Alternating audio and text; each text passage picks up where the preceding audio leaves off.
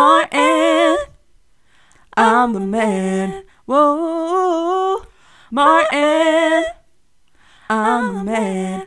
Oh yeah. It's all that. Oh, yeah. Martin, I'm the man. Martin.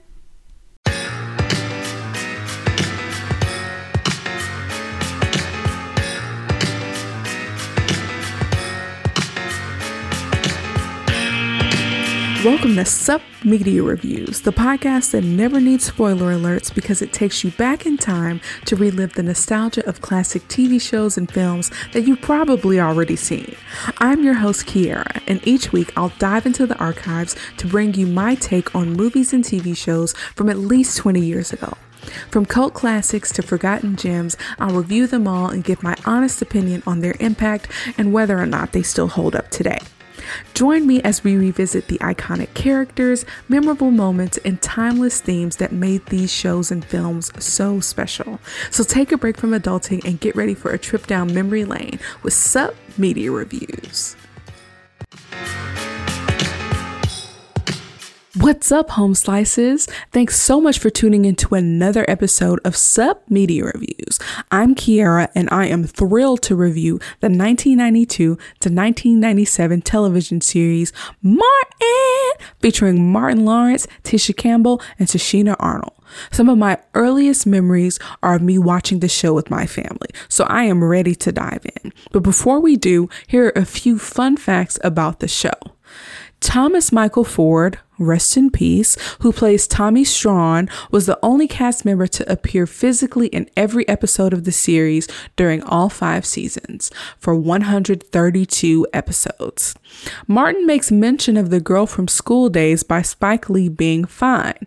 Tisha Campbell Martin played this character in the film. Additionally, in the episode where Kidden played cameo, Shanae asked Kid if he would kiss her like he kissed the light skinned girl in his movie House Party. Tisha Campbell also played that character. So Tisha Campbell and Tichina Arnold previously worked together on the 1986 Little Shop of Horrors movie as two of the three Greek chorus girls. That was another movie that my mother owned and that me and my sister watched and learned all the songs from. Little Shop, Little Shop of Horror. I'd have to do a review on that with my sister. We freaking love that movie, okay? So if you want to check out Martin, you can watch the whole series on HBO Max as of the recording of this episode. My personal connection to Martin really is about watching it with my family, right? Being super young in my formative years. I was between the ages of two and seven when this came out. So I was very young, okay? And of course, it went in syndication. So around the time it was popular, I was just growing up in the world. I feel like this show really is one that depicted black people in a way that felt real, but also exaggerated at the same time. And when I say exaggerated, I mostly mean the characters that Martin played himself. These being these like super exaggerated versions of like his mother or Shanae, or even his own character, like being a super crass, like person who always jokes all the time, being kind of over the top or whatever. Like, but also the type of friendship, like the co ed friendship that he had with all of his friends and like the little hijinks they got themselves into. It felt very real and relatable to me. However, toxic, there was also a depiction of black love, so that was really sweet.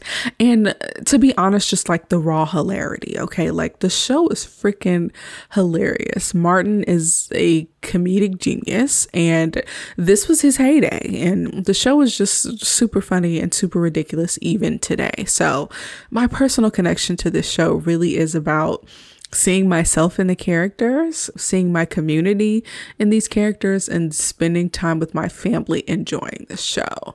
So I'm really excited to dive into Martin. So I'm going to do a quick overview of the show and the main characters, and then we're going to do a deep dive into some of the most iconic and my favorite episodes. In Martin, the main character is Martin Payne, played by Martin Lawrence, who's a radio DJ from Detroit, Michigan, whose bad attitude and crass sense of humor gets him and his loyal friends into loads of crazy situations. In this series, we have a number of regulars who are on the show, as well as a few characters that Martin plays himself. So we have Gina Waters, who's played by Tisha Campbell. She's Martin's long suffering and sometimes goofy girlfriend, and later becomes his wife in the series. We have Tommy Strawn, who's played by Thomas Michael Ford, Martin's tall and jobless best friend. We have Pamela James, played by Tichina Arnold, who is Gina's best friend and Martin's nemesis. We have Cole Brown, who's played by Carl Anthony Payne II. He's Martin's stupid best friend who still lives with his mama. And we have Martin Lawrence playing a total of 10 characters. He, of course, is playing Martin Payne. He plays Shanae, who is his hood round the way girl neighbor. We have Edna Mama Payne, who plays his mother, and his mom really does not like Gina. We have old Otis, who is an ornery, pot bellied security guard. We have Jerome, who's a yuck mouth playboy who has no game. There's Roscoe, a snot nosed kid who's turning into like a little hustler and he's a little pervert as well. We also have Dragonfly Jones, who's an old, toothless, supposed martial arts master. We have Bob, who's like a caricature of a white man. We have Elroy Preston, who's a washed up mechanic who once had a career back in the 60s as the godfather of black surf music. And we have King Beef, who is a 1970s blaxploitation character who loves to dance. So Martin was doing his Eddie Murphy thing, just playing a lot of characters, a lot of makeup and costumes, and some of these characters we really came to love, of course. And then there are a few other regulars that pop up on the show every now and again. We have Miss Jerry, who is another one of his nemesis. we have Bruh Man, we have Hustle Man, we have Stan, who was Martin's boss. We also have Sean, who was like the radio engineer at the radio station. Y'all, look, Sean. So the guy who plays Sean is named Jon Gries, right? And this is the first place that I saw him ever was here. I'm sure he probably had an acting career before that, but later on, he has gone on to actually have like a really nice career. My favorite role that he has ever played is Uncle Rico in Napoleon Dynamite. Anybody who really knows me knows that Napoleon Dynamite is one of my favorite movies. And finding out that he played Uncle Rico, I was freaking out. I was like, no freaking way. And most recently, he has been featured as an actor in the HBO show that everybody really likes, but I don't really care for called, is it White Lotus? Is it Lo- Hotel White Lotus? I believe it's called White Lotus. I didn't really like that show. I watched the first season and I was like, mm-mm, mm-mm, mm-mm, nope, nope, not for me. but he has gone on to have like a nice career. I just wanted to point that out. That man was Uncle Rico, okay? I freaking love Napoleon Dynamite. I just can't. Okay, moving on. So, when it comes to my favorite characters, I think Gina was probably my number one favorite character in the show because I saw myself in her a little bit. Like, she was a career woman and she always came across as like having the most sense in the show. She always kind of reminded everybody, including Martin, to have a conscience and like be kind and have some compassion. And she was also kind of goofy. I feel like she's the person I related to the most in the show. And she was very career focused, which also vibes with who I am today.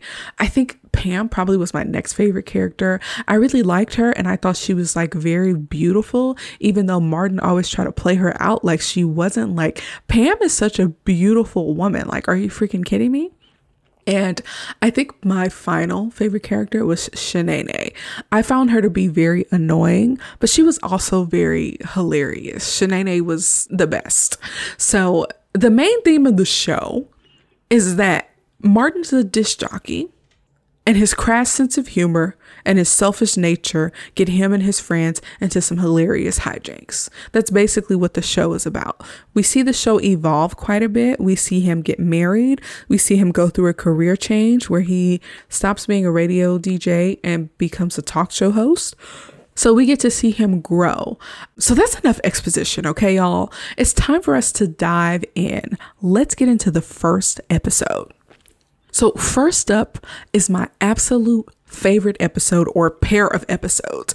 We're talking about season two, episodes 11 and 12, entitled Hollywood Swingin', parts one and two.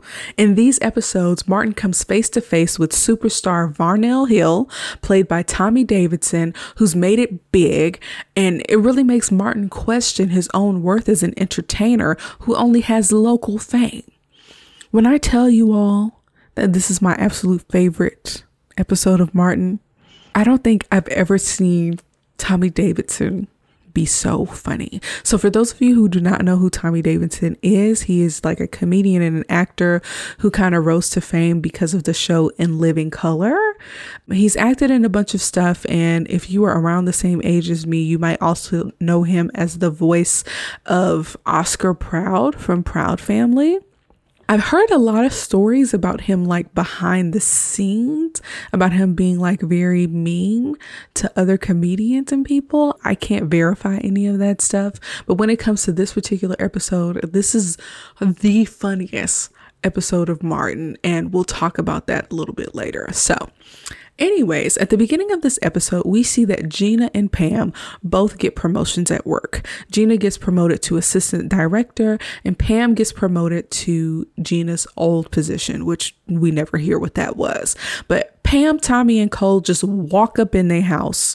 Sitcoms just are not real. And I understand it's a waste of time to have people knock on the door. If but you just leaving your apartment door unlocked for your friend but this is like the problem with TV magic. Like, don't leave your door open for just anybody to walk in, okay? Like, they just walk up in the house, no couth, no knocking, no nothing, okay? So, of course, Pam and Martin get into it. Look, as I go throughout this review, it's I'm really going to skip over the parts of where Martin and Pam are getting into disagreements with each other because I find that even now, a lot of the stuff they say about each other is pretty distasteful. Usually, Martin starts with Pam, is what I'll say, but a lot of the stuff is just very annoying to me and is probably in bad taste and probably wouldn't be accepted today. The jokes that Pam says to Martin are really like short jokes, those types of things, but the jokes that Martin says about Pam come across as really insensitive and calling her things like animals and talking about how unkempt her hair is and for whatever reason it comes across way more harsh than what I remember. So I'm going to skip all over all those parts unless they are integral to the story. And so of course Martin says something snide to Pam and Pam comes back and says you're just mad because You've been in the same career for two years and you have no upward mobility. And we're out here getting promotions and you are staying where you are. So Martin gets sensitive about it. And Gina reassures him and she's like, You're exactly where Varnell Hill was two years ago. You're right where you need to be. And so we find out that Varnell Hill was a DJ at WZUP, which is the radio station that Martin is a DJ for now. And Varnell Hill has blown up, right? They say he's larger than Arsenio. He had a meteoric rise. And Martin thinks that Varnell is a sellout who isn't even funny. He's corny to him. And so Gina reminds everyone that, you know, y'all are talking about him not having career advancement. Tomorrow he's going to be opening the community center. You know, he's out here doing big things. He's being visible. He's doing great things for the community. And so I guess it's the next day we see the community center opening and the speech gets given to Varnell Hill, who just happens to be in town, right? And so Miss Jerry pops up. Again, she's like an older black lady who uh, Martin gets into it from time to time. And she's upset and she's like, I'm finna like I'm gonna turn this place out if Varnell Hill doesn't get on this stage right now. Because there's a major turnout because people hear that Varnell's gonna be dedicating the community center, right? And so Martin it's like, no, this is my job. This is what I was called to do. And Varnell just walks in and kind of steals Martin Martin's thunder. And so Martin literally gets pushed to the back of the stage and Varnell starts singing a song. Y'all, I freaking love hearing him sing in these episodes. It is so funny. it is so funny. In this particular song, he starts off something about doing the cabbage patch, right? And then he gets to my favorite part of the song. Kiss the pretty ladies and then sign some autographs. The Varnell man can shaboing boing.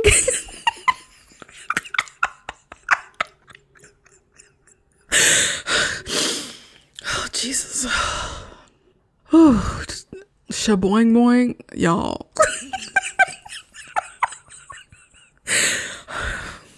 that is so funny.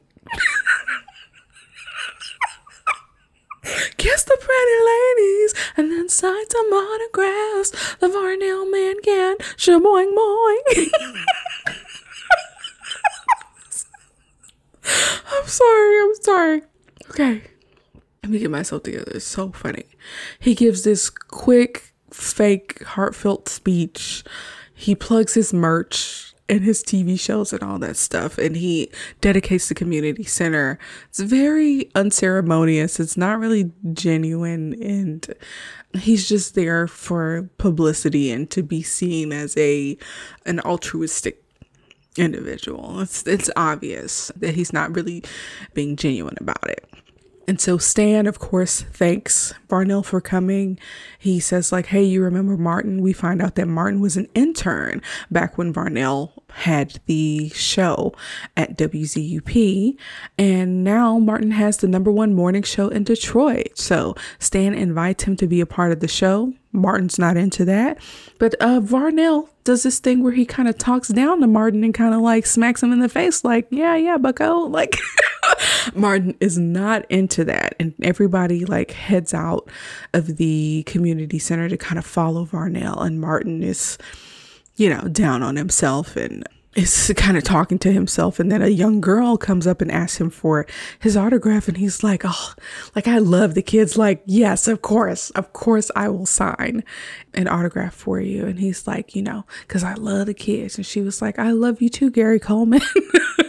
Looks nothing like gary coleman but it's funny. And he realizes he of course is not as famous as he he thinks he is. Varnell has made it. Varnell is coming across to me as like maybe a i'm having a hard time thinking about like a radio dj who has blown up. Maybe charlemagne but like bigger. I'm thinking like more along the lines of like a kevin hart like that type of meteoric rise um, is what they're kind of giving from the description of him so in this next scene, we see that Gina burns Pam's neck with a hot comb. And this is the stuff that I'm talking about, like depictions of hot combs or whatever, like every little black girl who perm or no perm, like when they were getting their hair straightened before hot irons were invented, used uh, hot combs. And the hot combs, like you had to get as close to the scalp as possible. And sometimes that meant a burn. And it's like, okay, this is a show on national television depicting an experience from my childhood, an experience that I knew very well. So it's like, it's, again, this is one of the shows where I was able to see myself. It's part of the reason why I love it so much. But, anyways, they talk about their promotions and they joke about why all the fine guys are gay. It's an interesting conversation. And then Martin comes in and he's moping or whatever. And Gina is like, mm, you know, he's down about what happened with Varnell and he doesn't want to hear any good news. And then everybody comes in with their good news. And one of the good news that comes out of it is that Cole gets five tickets to fly anywhere in the US Cole obviously stole these tickets because they have to pretend to be other people in order to use them. And they also have to use them within the next three weeks. And so the ladies are like, we just got promotions. We cannot be skipping out on our jobs or whatever. And they decide to pretend that they are sick so that they can use these tickets to go to Hawaii. But Martin is killing the mood, saying that they ought to be ashamed of themselves, blah, blah, blah, whatever. He is really down on himself. But then the next day comes Martin is doing his morning show, and this next scene is my favorite scene in all of Martin. He's doing the morning show, and Varnell is his guest.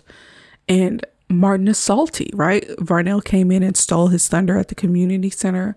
Varnell has this wonderful, successful life, and Martin has been stuck. Even his girl is getting promotions. Like, Martin wants to know what's the next step for himself. So he's bitter and salty and sour. Almost all of the taste profiles, right? So Martin is doing this interview, and we see that Varnell is writing stuff down as Martin is saying like catchphrases like, What's up? Like, Varnell's like, That is funny. And Martin's like, Are you writing down my stuff? And he's like, No, I'm just doodling. I'm just doodling. And that comes back later in the next episode. But, anyways, so on the morning show, we have some people who are calling in, and a caller comes in and she starts doting over Varnell. And Martin is just so sensitive and he chastises her for not saying hi to him because this is his show. And she's like, ah, whatever. Hey, Martin. So, Varnell, like, you're such a good person. I saw you dedicating that community center. And y'all, one of my favorite, probably my favorite moment in Martin history Varnell is like, yeah, you know, because I love the children. And he just breaks into song and he says, You can take the children, bounce them on their knees.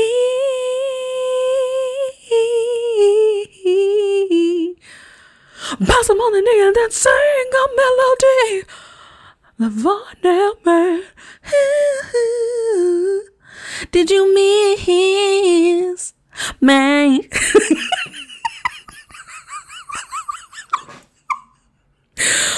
oh God. Just broke into song for no reason. I don't know how much of this was scripted, how much of it was ad libbed. But him breaking out into song for no reason, it's just freaking hilarious. Freaking hilarious.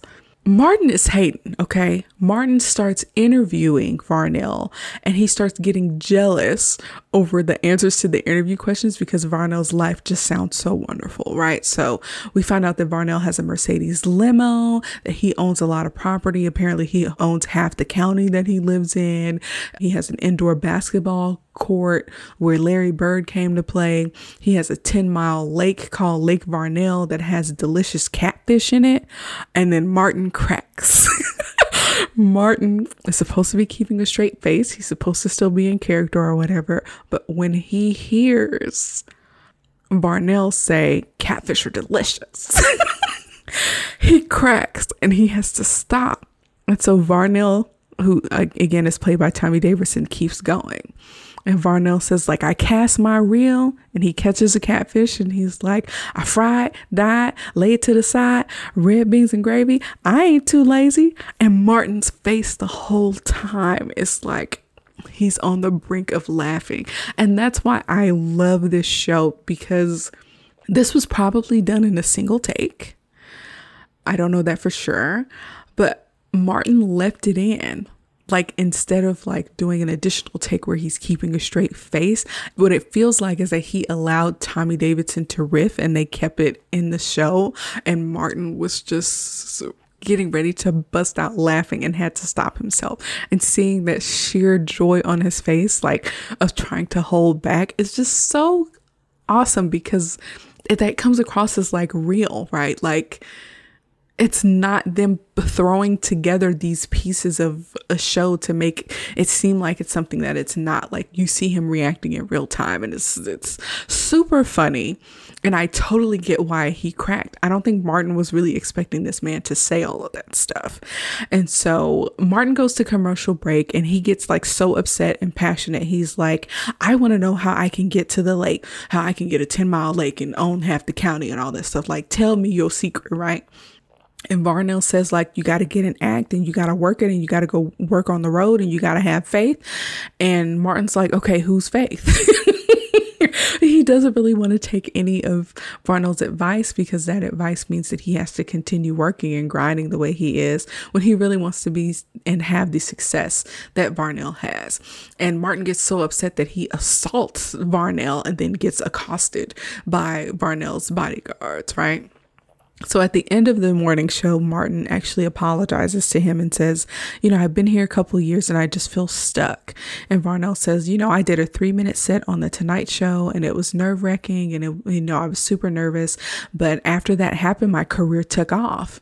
And Martin was like, Well, you were on my show. Can I come on your show? And Varnell says, you know, the show's in Hollywood. You in Hollywood? And he's like, no, I, I, you know, I've never been to Hollywood. And he's like, oh, well, if you were in Hollywood, you could come out to the show. But, you know, it's just unfortunate. But if you're ever in town, like hit me up. You can be on my show. And so Stan comes in. Again, Stan is Martin's boss. And he brings out this, I think it's an orange G string. And he's like, this new promotional deal, you're going to be the WZUP stripper at the Black Expo. And Martin says, You're not going to pimp me out anymore. I quit. Okay. And I don't blame Martin for quitting. Okay. So the rest of the crew is excited to go to Hawaii, but Martin comes into the apartment and he's like, We're not going to Hawaii. We're going to Hollywood so I can be on the Varnell Hill show. And it's like, mm, Okay. So we're going to mess up everybody else's plans for your career. Okay. The show is named Martin, so I guess we'll do it. I don't know if I could pull that with my friends. I don't know if I can pull that with my friends, y'all. If my friends will be like, okay, we're not going to go to Hawaii so we can go to Hollywood for your career. This trip suddenly became about you when you didn't even really want to go anywhere when the idea was brought up. Okay, whatever. So that was the end of that episode. And of course, the next episode is part two of this show.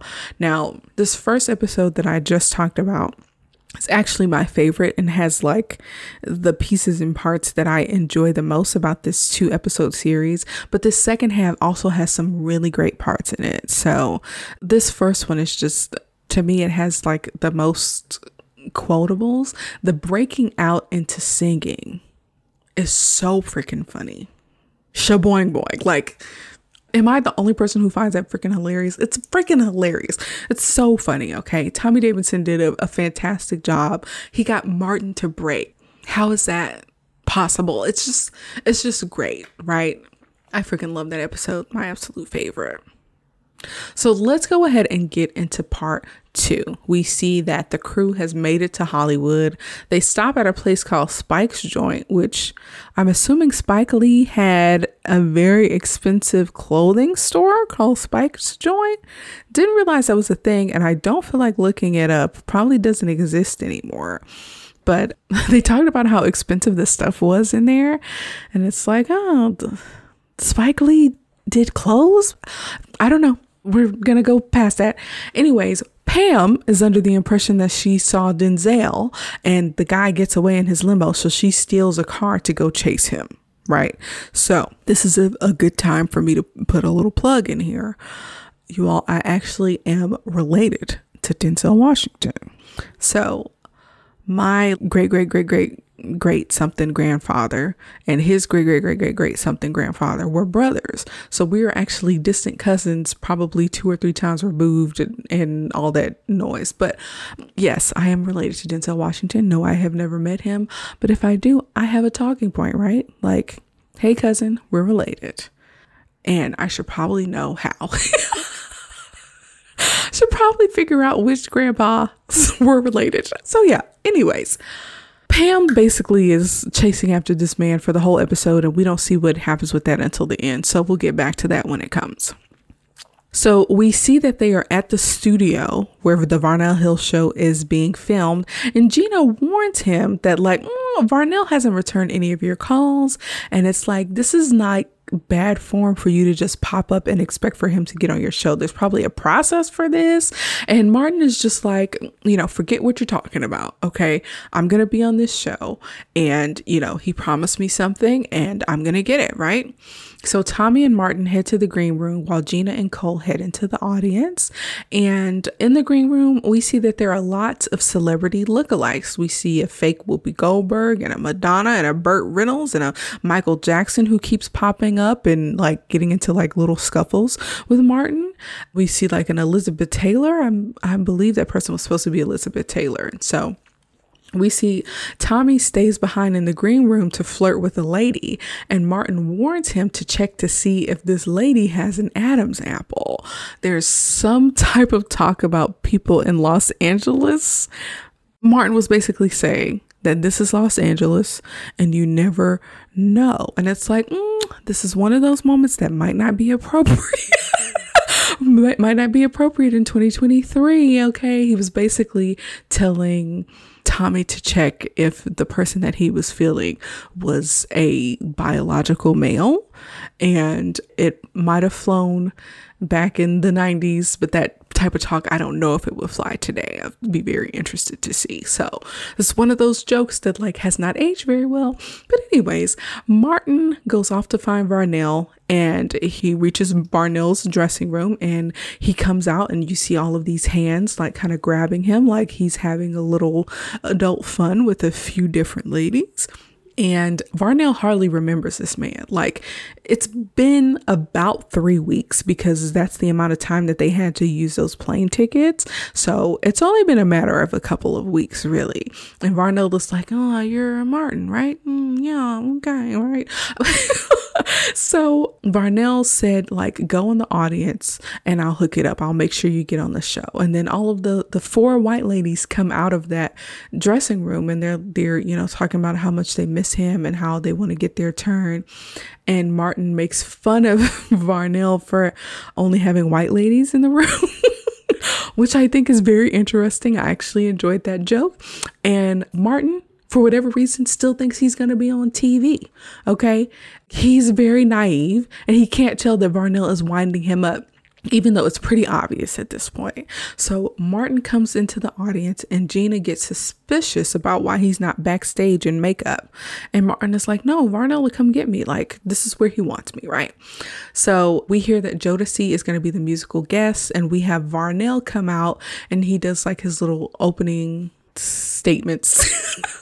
I feel like there's supposed to be a name for that. I'm sure there's a name for that, but like when a talk show host comes out and like they first greet the audience, they'll do like a little bit at the beginning. And so that's what Varnell is doing. And during this little bit at the beginning of the show, we see him say, What's up? Which is a tagline he obviously stole from Martin. So Martin Martin got his like calling card stolen. And Gina and Cole are like, oh no, he stole that. He literally stole that from you. He was on your show, he was writing stuff down, he stole that from you. Martin, because he is so excited to be on this show and to get what he feels like is going to be his big break, really glazes over that. Like, this man is blinded by this potential opportunity, right? Which is shocking, actually he basically writes it off and says like oh he's doing that call to me. That was for me especially. Martin is doing this thing where he laughs maniacally at varnell's jokes even though they're kind of corny. He's really trying to curry favor from varnell. And so varnell goes into the audience to introduce a special guest and martin of course thinks that it's him but it's actually rerun from the show what's happening. And martin starts interrupting the show and inserting himself in a way that's like obviously inappropriate and not welcome and they just aren't feeling it and they have to get security to come like get Martin back in line. So there's 10 minutes left in the TV show and Gina and Cole really like try to pound it into Martin's head like, hey, it's not to happen. Mm, you're not to get your big break. And Martin is just becoming more and more delusional a little bit. And so Joe Jodeci performs their cover of Stevie Wonder's Lately. Lately, I have had the strangest feeling.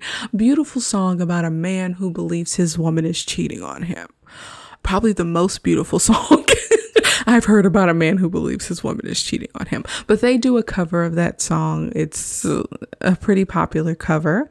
And Martin interrupts their performance by coming out in a tank top with a microphone from backstage and start singing poorly with and over them. Now, I saw an interview that had K-Ci and JoJo, who are, of course, the two lead singers in Jodeci, saying that they were not aware that Martin was going to interrupt their performance. They thought that they were doing a performance inside a show and on the Varnell Hill show, which was going to be on Martin, but they didn't know Martin was going to come out and act a fool. So when you see them reacting in those moments, this is like their genuine reactions. Like they had no idea what was going on per K-Ci and JoJo. So this is like another one of those instances where it comes across as more real, right? Like Martin's laughing at Varnell Hill jokes or trying not to laugh at Varnell Hill's joke. We see Jodeci trying not to beat the crap out of Martin and being shocked and surprised that he's there while they're performing and having to continue the performance. Like, while Martin is acting a freaking fool. K-Ci, JoJo, DeVante, Dalvin, just just doing crazy stuff, crazy ad libs all over them, right? then he does this, oh yeah, face off with K-Ci, where they're just going, oh yeah, back and forth. And so Martin thinks the song is over, and then they start, the song starts back up again. And Martin is, starts narrating the song, just Oran Juice Jones in it, okay? And uh, finally, the performance gets over with. They cut for commercial, and Varnell is pissed. Tommy Davidson, in this particular scene, he had always been pretty charming and very nice in this kind of fake way. There's a thing, there's like this phenomenon here. I live in the Pacific Northwest. There's a phenomenon here called the Seattle chill, where people are like friendly, but they're not warm. So if someone in Seattle tells you, oh, let's get coffee sometime, they're just really being nice. They don't actually mean like, let's get coffee. They're just saying it like in this kind of conversational way. Whereas I grew up in the South. So if somebody's like, oh, you should come over for crawfish, you can trust that they're at some point going to invite you over for crawfish, right? up here it's not the same and so basically old boy was like seattle chilling Martin, and his demeanor went from like friendly, trying to preserve your feelings, Seattle chill, to like straight up direct mad. He's like literally yelling and so upset at Martin, and he's like, Rerun, how many times have I invited you to my house? And Rerun's like thousands. And he's like, How many times have you been to my house? And Rerun's like, None. And Varnell's like, What would happen if you tried to come to my house? And Rerun said, I would probably get sprayed, meaning he would be shot. And he gets a lesson in Hollywood talk, which is what Varnell calls it. We're going to talk, we're just going to chat, we're going to say things, and we don't mean them. And you're basically foolish for even thinking that I could really mean for you to come to Hollywood and get on my show. Like, why are you so naive, right? And so Martin kind of realizes he was played.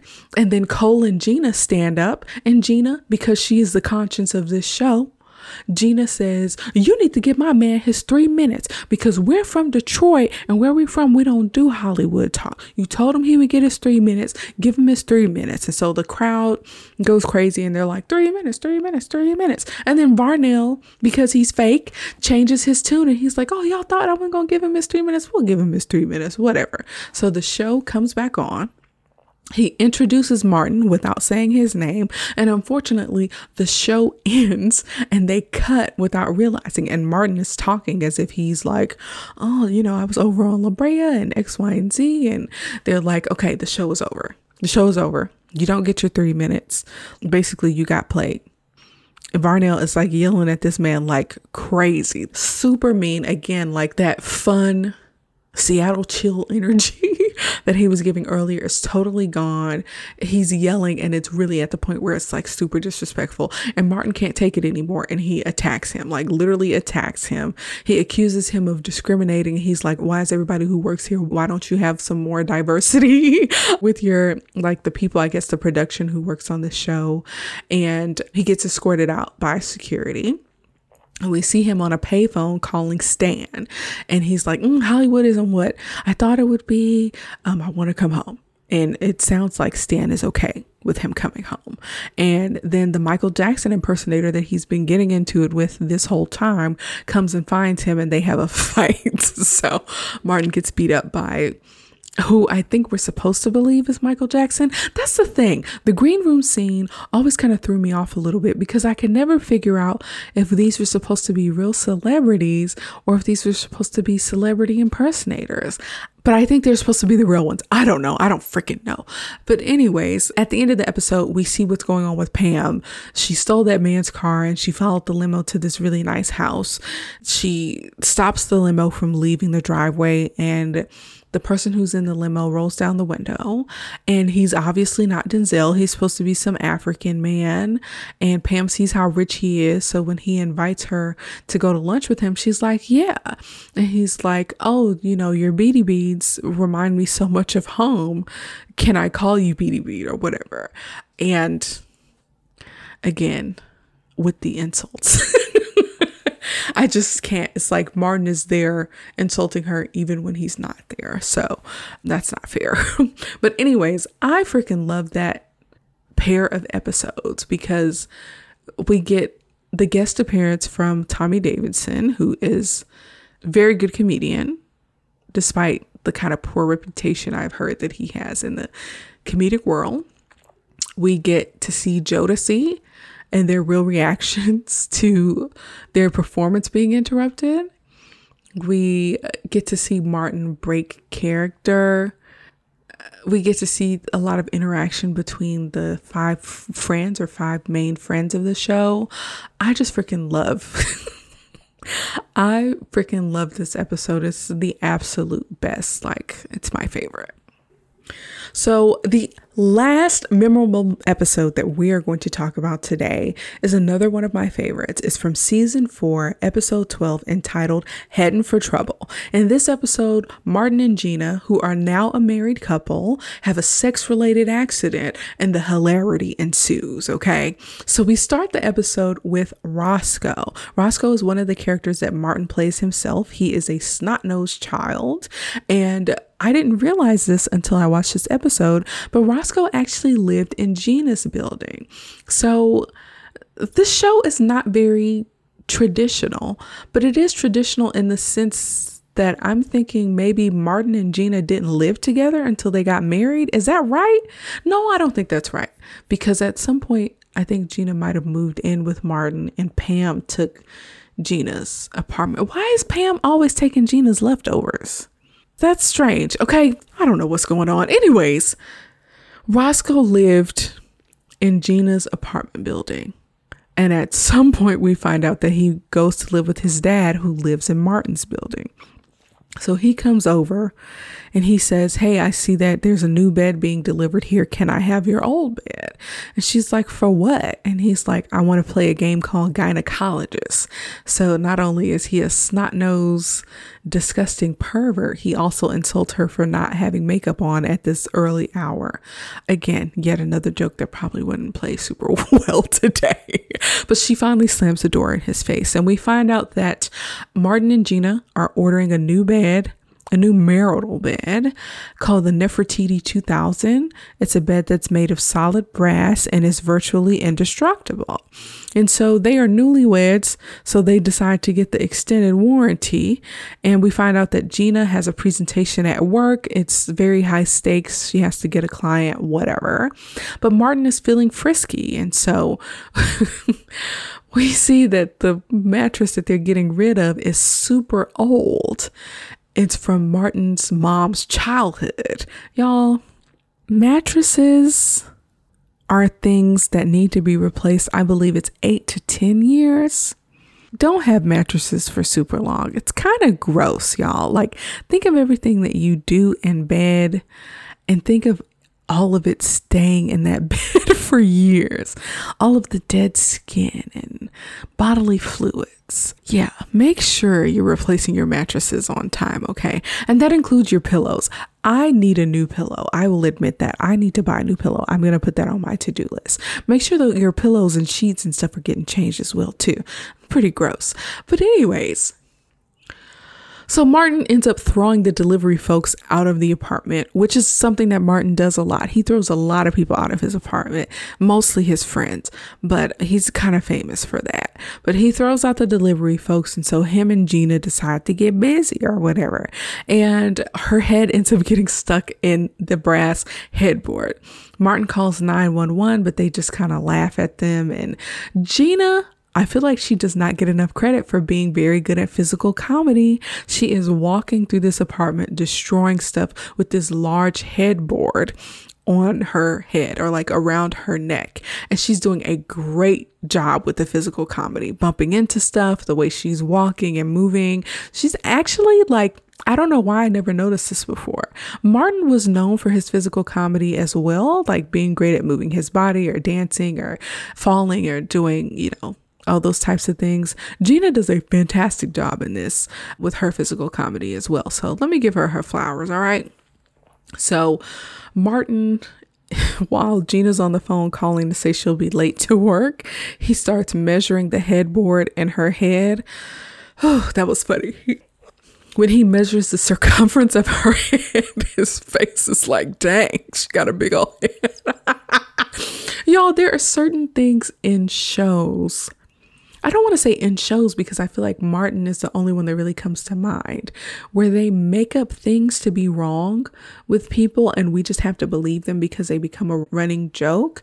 They talk about how big Gina's head is. I don't think that Tisha Campbell has a big head, but the jokes are just so funny. Like that's the thing that sticks with her or how Martin will say that Pam's kitchen or like her beady beads are like beating up in the back. And it's like, we have no evidence that that was ever the case in this show. We just kind of have to take their word for it.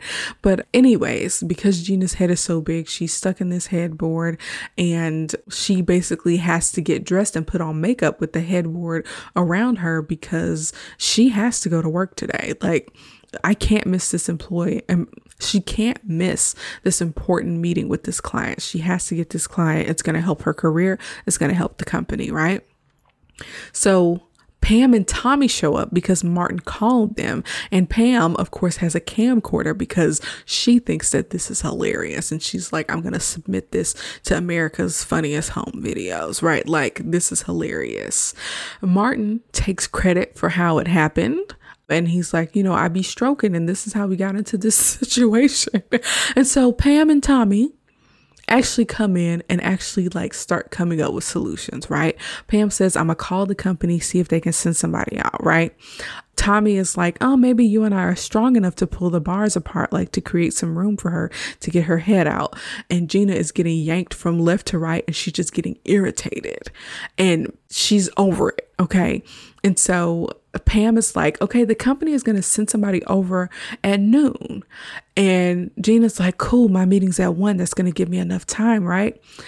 Unfortunately, Pam also says that the client meeting got pushed up to 10 a.m. because the client has to like catch a flight or something. So Gina is like, y'all, I only have 30 minutes.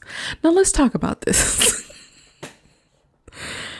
Gina says she has 30 minutes, so that means it's 9:30 and the client meeting is at 10 how close is this job that she's able to come up with this halfway solution and get to work in time for this presentation?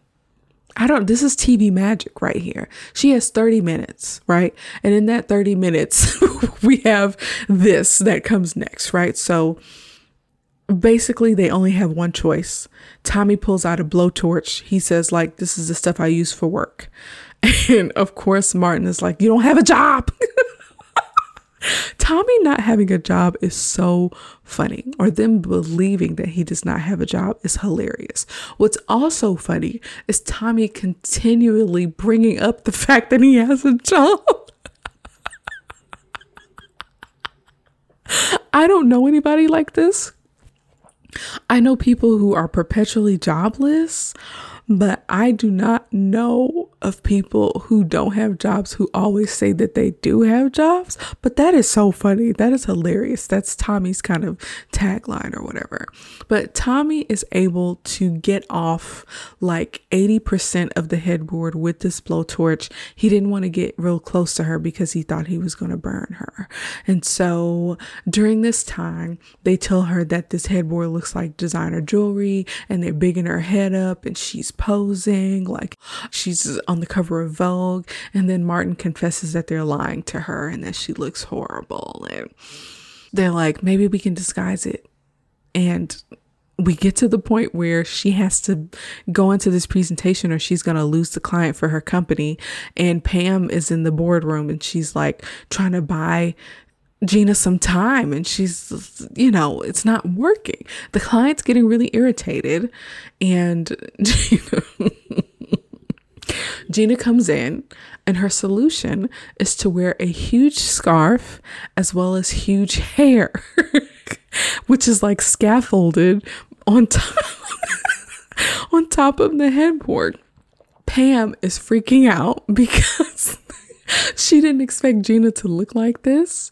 And Gina's boss is like, Girl, this is a meeting going on in here. Who are you and what do you want? And Gina's like, It's me, it's me, Gina. And he's like, What the heck? What the heck is going on? And Gina's like, I know I can do this, okay? I know I can do this. And uh, Gina gets ready to do her presentation, and the client is like, I don't know what kind of clown show you running up in here. And Gina is like, Oh, I, I heard you, sir. This is a presentation and not a clown show. And does anyone ever tell you you look like Billy Dee Williams in Mahogany? And the client is like, Okay, all right. Flattery will get you everywhere. Go ahead with your presentation, girl. And so uh, Gina proceeds to do this presentation with the little cards. So prior to PowerPoint presentations and computers and technology and those types of technological visual aids, people had to actually get their slides printed and put on like cards. to put on easels for presentations. And so we see that Gina is running through her cards and is basically saying your sales will double if you switch from TV to radio advertising. So apparently she is a consultant. It's kind of how it's coming across, right? some type of research consultant. And the client is like, Oh, I need to see that last slide again or that last graph again. And she bends down to pick up that second graph on the card and her wig falls off. And part of the blanket falls off and her whole disguise kind of falls apart. And Gina thinks that she has lost her job right? And the boss kind of apologizes and the client is like, What are you saying?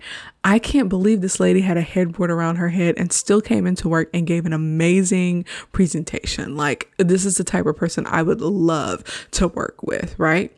The client likes it. And also, he recognizes the headboard because he and his wife also got stuck in the Nefertiti 2000 a couple years ago. He's like, I love the type of gumption that you have, and I am your client. Like, you all have the account, right? And so Gina is like, Oh my gosh, how did you get this off of your wife? Okay. And he's like, Get it off. he jokes with her a little bit and he's like, Okay, I'll give you the number to my welder. Who the heck has a welder? Okay, I understand this client is probably wealthy and has access to stuff, but who has like their own personal welder? That's freaking crazy, right? So, anyways, they get it off of her head, and the extended warranty comes in handy. They're able to get the delivery people to come back out to reinstall the bed to make sure that it's double reinforced or whatever. And then Martin, of course, wants to get frisky again. And in order to make sure that this doesn't happen anymore, he gets her a football helmet. And so they go into the room to get busy. And that's the end of the episode. And then something happened that I actually did not remember. They played some bloopers at the end. You all, do any of you all miss bloopers at the end of TV shows or at the end of movies? I love blooper reels. They're so fun and we don't do that anymore. People mess up and it's funny. I want to know about it, okay? So, y'all, that episode is so funny. It's one of the ones that really sticks out in my mind because of how ridiculous and crazy it is. It also focuses on Gina and who she is in her career and the type of person that she is when it comes to that it also like highlights her determination. And even though it's a silly situation that martin got her into she's kind of able to get herself out of it. And so i just really like that they highlighted gina in this particular episode and we get to see her in a different light outside of basically being martin's babysitter uh, because that's literally like who she is the whole show So uh, now it's time to get into my final thoughts. Like, is Martin worth a rewatch and does it hold up today? And in my humble opinion, the answer to both is mostly yes. It is a show from the early 90s, so some of the references you may not get, and some of the jokes may not be appropriate in 2023, particularly the ones that he makes about Pam. Those might be considered a little insensitive today, but I think that if you have some time and if you want to put on a colorful show and reminisce about what it meant to be an adult in the 90s, you should definitely rewatch this show and see some of the characters that we love. Like, give it a watch, give it a rewatch if you have the time. I think it will definitely be worth it if you can look past some of the mm, not so tasteful jokes. so, in this show, Martin is funny, right? But I find his character in this show, Martin Payne, to be very ridiculous and annoying, especially in the earlier episodes of the show.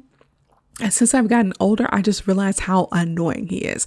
Like, it's similar to kind of like The Office. I love The Office. I've watched it multiple times. I've probably seen it maybe every episode 25 times, except for a couple ones that I always skip, including Scott's Tot. Y'all, I cannot rewatch that episode. That breaks my heart. I cannot rewatch Scott's Tots from The Office, y'all. I can't. I cannot. But later on, I was talking to somebody about The Office and they were saying, I can't really watch that. I feel like Michael Scott is like the worst. And after they said that, I started viewing him like in a little bit of a different light. And that's kind of how I feel about Martin. It's like Martin being funny and obnoxious when I was a child was like this exaggeration of a human or whatever. And now it's kind of been elevated to the point of almost buffoonery, which it's crazy. I found him to be like really selfish and like he wasn't a good friend and he wasn't necessarily a good boyfriend. But I mean, it doesn't mean that the show is any less iconic than it is. And I also believe that his character kind of evolved and grew up as time went on. He was still silly or whatever, but I feel like he became what feels like a, a better person while still maintaining like the funny parts of him later on. So, yeah, this show is definitely iconic. And this show, along with other black shows, including Living Single, turned the Fox network into what it is today. There are a lot of think pieces and articles about how the Fox network was basically built off of creating and eventually canning black led shows that uh, painted stereotypical or very hip hop centric depictions of black characters. I even found an article from the Baltimore Sun from 1993 that talked about this, which was only like a year after Martin came out. So we love these shows, right? Living Single and Martin, and they become a part of the black zeitgeist. But there's something to be said about this long lasting network that started off with like these super black shows eventually going mainstream. Like that's, it doesn't always feel good, but like, what are you going to do about it? It's one of those things like, in The Office, there's an episode after Michael Scott leaves where Dwight opens a gym and gets Daryl's character to come and try it out. And Daryl was saying, How do you get white people to do things? You get black people to do it first to show them that it's cool. and that's basically what Fox Network did. Like, you bring in the folks, you bring in the black folks first, and then you transition away from that. So that is definitely something that plays in the background here, right? But literally, like, what are you going to do about it? It doesn't necessarily feel good, but knowing that we got Living Single and Martin out of it, which launched a lot of people's careers, is at least like a little bit of a sunny side to like a crappy situation.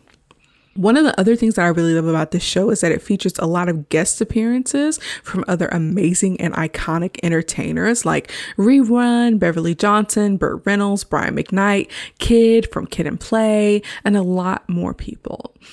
When I was watching Martin, I got to see people who look like me and who talk like me and enjoyed the types of things that I enjoy doing or listening to. Like, this is one of the sitcoms that made me feel like I'm watching people I know, not just because I grew up watching these people or watching these characters, but because their characters reminded me of my family and my friends and of myself.